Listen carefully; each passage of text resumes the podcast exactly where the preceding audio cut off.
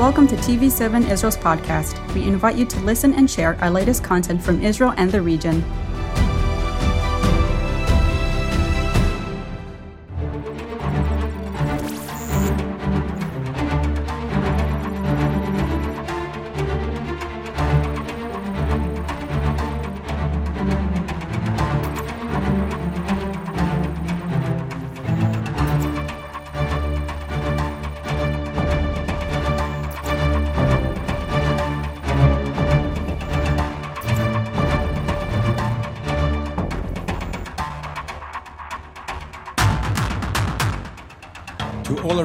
Shalom from Jerusalem. This is another edition of Middle East Review broadcasted from the TV7 studios in Jerusalem.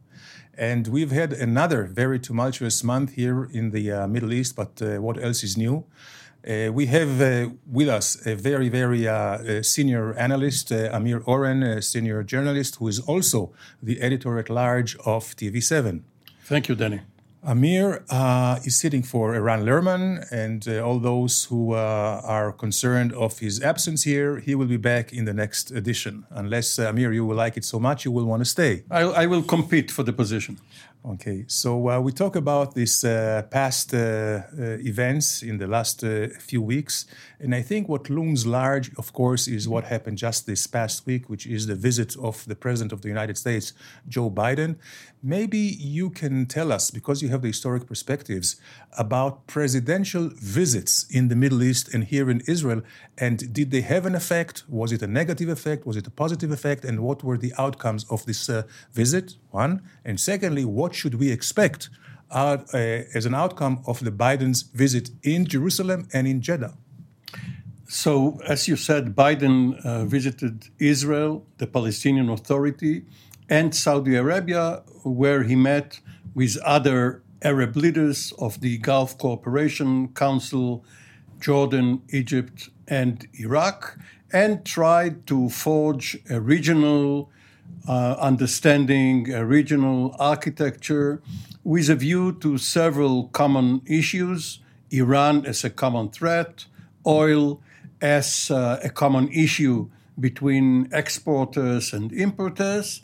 And uh, obviously, this was not the very first meeting between an American president and a local uh, Middle Eastern leader. The first one being in 1945, just a short time before Franklin Delano Roosevelt died, on his way back to the United States from the Yalta um, conference. Uh, he met uh, in the Suez Canal in the Great Bitter Lake um, on board the uh, USS Quincy, uh, a warship, with Ibn Saud, the uh, founder of the House of Saud and of uh, Saudi Arabia. And at that time, he promised his Saudi interlocutor that he will um, take into consideration the Arab view of the uh, Zionist Palestinian problem, which, of course, um, was very, very worrisome to Zionists. Israel uh, was yet uh, to be formed. Now, uh, later, uh, presidents used to host Middle Eastern leaders in Washington, and um, the first one it's very curious, but neither Lyndon Johnson nor uh, John F. Kennedy before him, or Eisenhower or Truman, visited the Middle East. But Nixon was the first visitor here.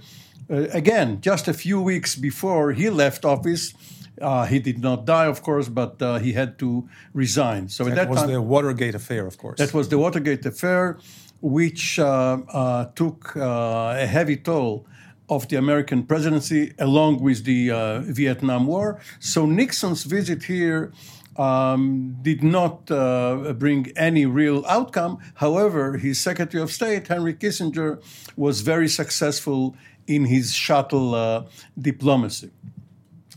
And um, Israel sees as a presidential uh, visit, of course, as almost uh, as a strategic value because it, of course, shores up the uh, the alliance and the support of the United States to Israel.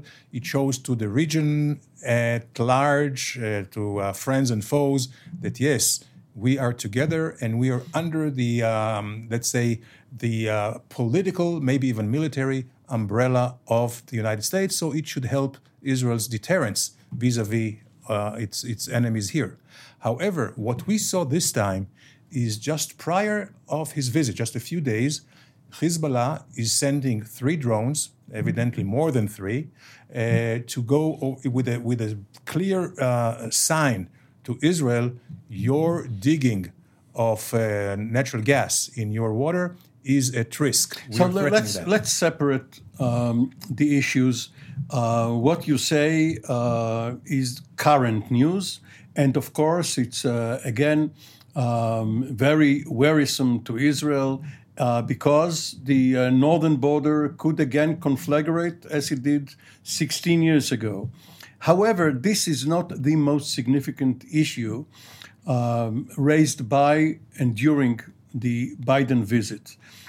Um, you know, right after the uh, 1967 war, exactly 55 years ago, Israel wanted the United States, represented at the time by Ambassador Arthur Goldberg in the United Nations, to um, uh, help it get a UN Security uh, Council resolution which will not force it to withdraw from the territories for nothing, as was the case in the Sinai in 1956. And it was quite an achievement for Israel because the uh, Resolution 242 conditioned such a withdrawal on peace agreements. And they took, it was Arthur Goldberg's uh, achievement. Uh, personally, of course. he took the, the territories to territories. Well, yes, the, this is this is a uh, not in a, the French, but in the yes, English this version. is this is a point a point um, lawyers and Menachem Begin uh, love to to raise. But and Arthur Goldberg himself. Yes, but but yes, he was a Supreme Court justice uh, uh, and a labor lawyer. But in any event, for Israel, it was an achievement um, along the years, Israel fell in love with the territories and uh, did not and still does not want to evacuate all of them. So, so right now, uh, Israel doesn't like uh, the, the fact that all administrations um, eventually come back to Resolution 242. What happened on Biden's visit is that he made sure that all Israeli leaders and the, the uh, accent is on leaders because the population does not care right now. But all Israeli leaders understand that the only formula effective in the Middle East is land for peace, resolution 242. He, uh, of course, phrased it uh, in the two state solution context. Why? Because in 1967, Jordan was in charge of the West Bank, and Egypt of the Gaza Strip. This is no longer true. There is peace between Israel, Jordan, and Egypt. Um, Israel has uh, withdrawn from Gaza, and Jordan disengaged from the West Bank, leaving Israel to thresh it out with the Palestinians. So the point here is that even President Trump, who was considered a great friend of the right wing in Israel, was not willing to let Israel annex the West Bank. What he said was in his so called Vision for Peace, he said in January of 2020 that uh, in four years' time, there should be a Palestinian state. Settlements should mostly stay where they are, but there should be a land swap that Israel should give some of its lands in the Negev, in the south of Israel, in exchange for those lands in the east, which it is going to remain in. Biden came back here and said essentially the same thing. He does not get into the modalities of how Israel and uh, Palestine are going to coexist, but there is going to be a swap. And if Israel wants to keep the settlements, it will have to give up another parcel of land. So, to wrap it all up, the American position is constant. Israel cannot annex, Israel cannot settle indefinitely. It has to choose between some of the territories under its sovereignty in the Negev and those which are right now administered by it, occupied by it in the West Bank. Very interesting, and indeed, the Palestinian issue we will revisit in a few minutes. But uh, Amir, let me take you back to the issue of uh, deterrence or lack thereof, because as we mentioned, Hezbollah was acting up before Biden's visit.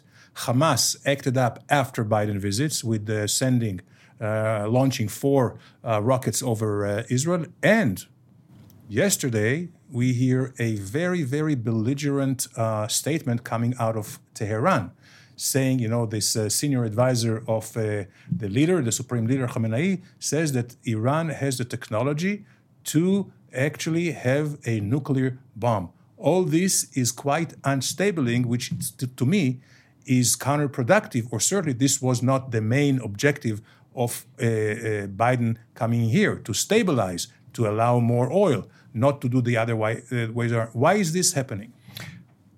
So um, let us reassure our viewers um, it is not so ominous. The sky is not falling. These three events, which you mentioned, are only tactical. Um, and paradoxically, if we take the first two, the uh, Hezbollah and the uh, launches from Gaza, perhaps not by Hamas, by some rogue organization. However, Hamas is considered responsible and accountable, and therefore Israel counterattacked a Hamas position in retaliation. These two are were intended to remind the world that one cannot cut a deal with Lebanon without Hezbollah's agreement or with Abu Mazen, Mahmoud Abbas, the president of the Palestinian Authority, who met with Biden without the consent of Hamas, which is ruling Gaza, and also has a very strong showing in the Palestinian community in the West Bank. So these were reminders by drones and rockets, signals. They were quite careful on the uh, Hezbollah case not to arm the drones, but only to send them uh, to uh, on a reconnaissance, but mostly uh, symbolically. They knew that they will be intercepted, shot down, or electronically brought down. And also, the Palestinian organization did not try to hit an Israeli town or village uh, for fear of uh, a very fierce Israeli retaliation. So, this was what in, in naval parlance is called a shot across the bow. The Iranian statement, um, as is customary in the bazaar in Tehran, was intended to put pressure on the Americans to close the deal. And we are probably closer to a deal because the Iranians are very careful not to cross the line. They know that Israel is very credible in its threats. If Israel really assessed that Iran is inching towards um, a warhead, a nuclear bomb or a nuclear missile with a warhead, Israel would have attacked Iran. There is no doubt about it. There, neither in Tel Aviv, nor in Tehran, nor in Washington, nor anywhere else. So, this is why Iran is trying to calibrate, might might be mistaken, must must uh, might be overdoing it, but uh, it is careful not to overdo it and to uh, to try and squeeze uh, as many concessions as possible from the United States as they are closer to a deal. And uh, indeed, I guess the uh, Israeli long-time policy is quite credible of not allowing any Middle Eastern country to develop a nuclear bomb. We know what, uh, I guess some call it the Begin doctrines in uh, 1981 against Osirak in, uh, in uh, Iraq, and of course 2007 under Olmert in, uh, in uh, Syria. So definitely everybody should take the Israeli leaders' warnings quite seriously. But one should add another adjective to what you said. Not a Middle Eastern country, but a hostile Middle Eastern country. Because what would have happened if, um, following the Iranian efforts, Saudi Arabia, which is now with a sort of a rapprochement towards Israel, the United Emirates, which is um, in a normalization relationship with Israel, if they went nuclear following the Iranians because of uh, uh, not wishing to remain under the Iranian uh, cloud, what happens if Turkey does it? What happens if Egypt, again, a country with which Israel has a peace accord, did it? Israel is not going to fly around the Middle East bombing everyone, which is why it wants to stop the proliferation in Iran before the dominoes start falling. So, yes, there is this doctrine, but it doesn't mean that it has to be done kinetically and overtly. There are covert ways, especially now in the cyber era. There are the you hear about uh, mysterious sabotage acts, obviously assassinations of key people in the Iranian project. So Israel too isn't going to um, all of a sudden uh, go on a bombing spree in Iran the way it did when there was only a single target in Iraq and a single target in Syria. It is much more complicated now, and there is no rush because the Israeli military intelligence chiefs, and they are in charge of national assessment in this regard, have said constantly that Iran is at least two years away from a bomb from the moment it decides to do it, and it is yet to decide to acquire nuclear weapons. And I think, Amir, this is maybe a, a time to uh, point out to our uh, viewers that there is a difference between enrichment. You know, for a bomb, you need 90% uranium enriched, but this is not enough because you have to convert it into a to a kinetic way, into a uh, to weaponize it, and then also to put it on a as a um, as a warhead as a warhead. So this is the two years uh, actually that you're talking about, and it is true that uh, today with the spread out. Uh, uh, infrastructure or the nuclear infrastructure of Iran, it's much more complicated. But you know, for the last 60 years, almost, ever since President Eisenhower started his Atoms for Peace initiative uh, to share the knowledge around the world for peaceful users, and especially now with internet, there is so much knowledge regarding nuclear physics that if a country is adamant, it can develop nuclear weapons. Most countries do not want it, do not need it, and are not uh, happy to invest so much money for nothing because nuclear weapons are going to be in storage. You have to maintain it, you have to maintain your um, scientist and engineer base. Um, every few years, you have to put in new material. Um, it's a drain on, on your treasury. And for what? Better to get the American nuclear umbrella for free. And not only that, uh, when the Americans feared that Israel was going nuclear, they started supplying it with weapons so that conventionally it will feel secure enough not uh, to uh, to go uh, for the doomsday uh, uh, weapon. So uh, one can see a lot of benefits in trying to flex one's nuclear muscles the way Iran is doing without actually getting there. Indeed, but I think one of the strongest uh, uh, arguments uh, of Israel against nuclear, the nuclearization of Iran, was that it will uh, be counter to the non-proliferation treaty, and again, all other countries will. Which Israel, Israel, is not a signatory. Of, of course, of. so we are not in breach of any uh, agreement, not internationally and not uh, so. So it's otherwise. very it's it's very generous of Israel not uh, having joined the club to uh, to say to members of the club, look, um, Iran is is trying uh, to put one over you, so you better watch uh, this member. But there is a tough question for you now.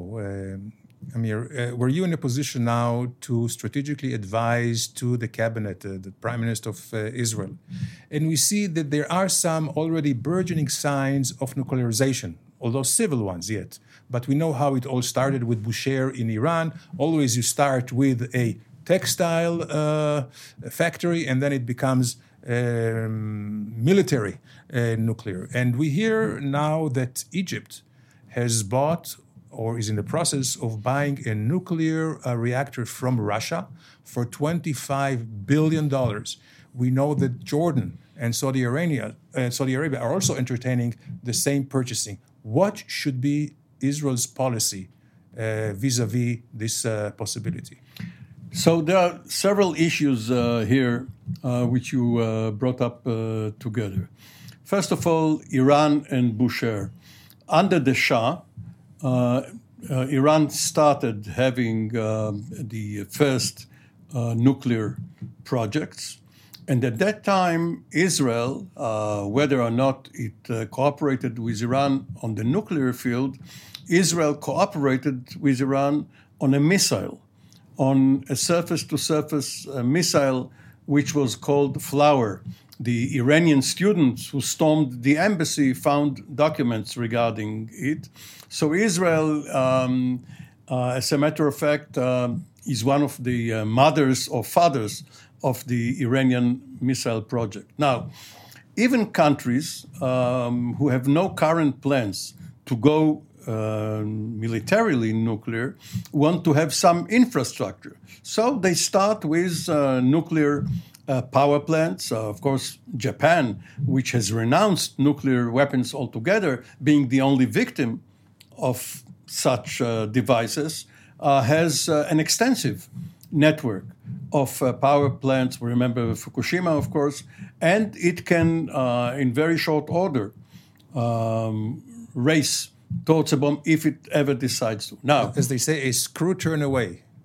Yes, that, this is uh, uh, too much perhaps for Japan, but Germany, Sweden, and other Canada probably. yes industrial countries, if they, they want to do it, they they can. Now, in the 1970s, after Egypt moved from the Soviet orbit to the American one, there were negotiations between the United States, Israel, and Egypt regarding um, the sale of um, uh, American nuclear power plants by Westinghouse and others, and uh, to Israel and Egypt. Now, they, these negotiations uh, failed because the countries involved did not want to commit to the very strict provisions of the Atomic Energy Act, which, by the way, the Atomic Energy Act, the McMahon Act of 1946, was so restrictive that the British decided to produce a bomb of their own rather than get it from the United States because even the British were not able to get from the Americans. The Americans learned from the British, but then were barred from giving it to the British. So they, they went their own way. So in the 70s, there was such uh, an initiative, and eventually we see this is still in force. So the Egyptians went to the Russians because the Americans do not have a monopoly on arms or on anything um, really. If you don't sell it to us, we'll go uh, somewhere else, uh, elsewhere. We go to the Russians, we'll go to the French, we'll go to the Chinese.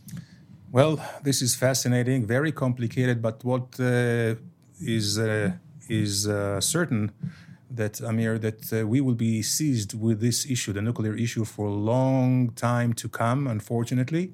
And but uh, Israel is uh, gearing up; it's uh, well prepared, and in any case, uh, with all our ballistic, uh, also missile defense, I think we are, although we have a lot of threats, but we are probably the most defended or protected or but, secure but country you know, in the world. But you know. Um, looking back, of course, the um, strikes against uh, Osirak and then the North Korean reactor in Syria were single acts. Israel struck, uh, Saddam Hussein uh, threatened retaliation. He waited 10 years until 1991 to uh, try and strike Dimona. And by that time, he didn't even have warheads. He had only concrete uh, concrete heads right. for his missiles. with Syria, Israel feared that Assad will make good on his commitment to strike back. He didn't for various reasons. And the, the fact is that Saddam did not react in 1981 because Iran was involved in a war against him. An Israeli strike against Iran is going to be the start of a very long war, which may also involve the vulnerable Gulf countries. And if Israel strikes Iran without American permission, American bases in Bahrain, in Qatar, in Saudi Arabia, along with the local inhabitants of these countries and the infrastructure, the oil platforms, they are all going to be hit by the Iranians, and Israel cannot protect them all. So it is all well and good to threaten that Israel will uh, hit Iran, but uh, cooler heads up to now have prevailed, even though uh, Benjamin Netanyahu really and sincerely wanted to launch such, such an attack between 2009 and 12. Uh, there was a coalition against him um, uh, which uh, overpowered him. And one does not see the Israeli leader of the next several years uh, taking such a chance, undertaking such an adventure. Well, there is certainly there is a balance of power here, and certainly everything is going to be complicated. By the way, I'm not sure. Uh, we have only uh, one minute uh, left, but maybe very succinctly. We didn't uh, revisit the Palestinian issue, unfortunately. We'll save it for the next time. But unless uh, it is solved by the time we meet again, maybe, hopefully, but maybe in in very short um, uh, answer, when we're talking about this balance between Iran and Israel, let's say Iran does have the bomb. Do you think Israel is would be on its its first target? Is Israel really threatened by an Iranian bomb? if Iran has not only one bomb, but let's say a dozen or half a dozen, because one bomb can be taken out and then what? So it must have a full array. It will serve for deterrence. No country is foolish enough to commit suicide by using nuclear weapons against its neighbors or adversaries. We are not going to see it in our lifetime, hopefully. Hopefully. Well, Amir, thank you very much. That was very uh, educating. That was quite fascinating, and uh, we have not quite exhausted the, uh, the are issue, but we are exhausted ourselves. But uh, this will be unfortunately revisited for many, many times uh, to come. Uh, the Palestinian issue would also be with us, unfortunately, for a long time. Thank you so much for the viewers, and we will see you again in our next show.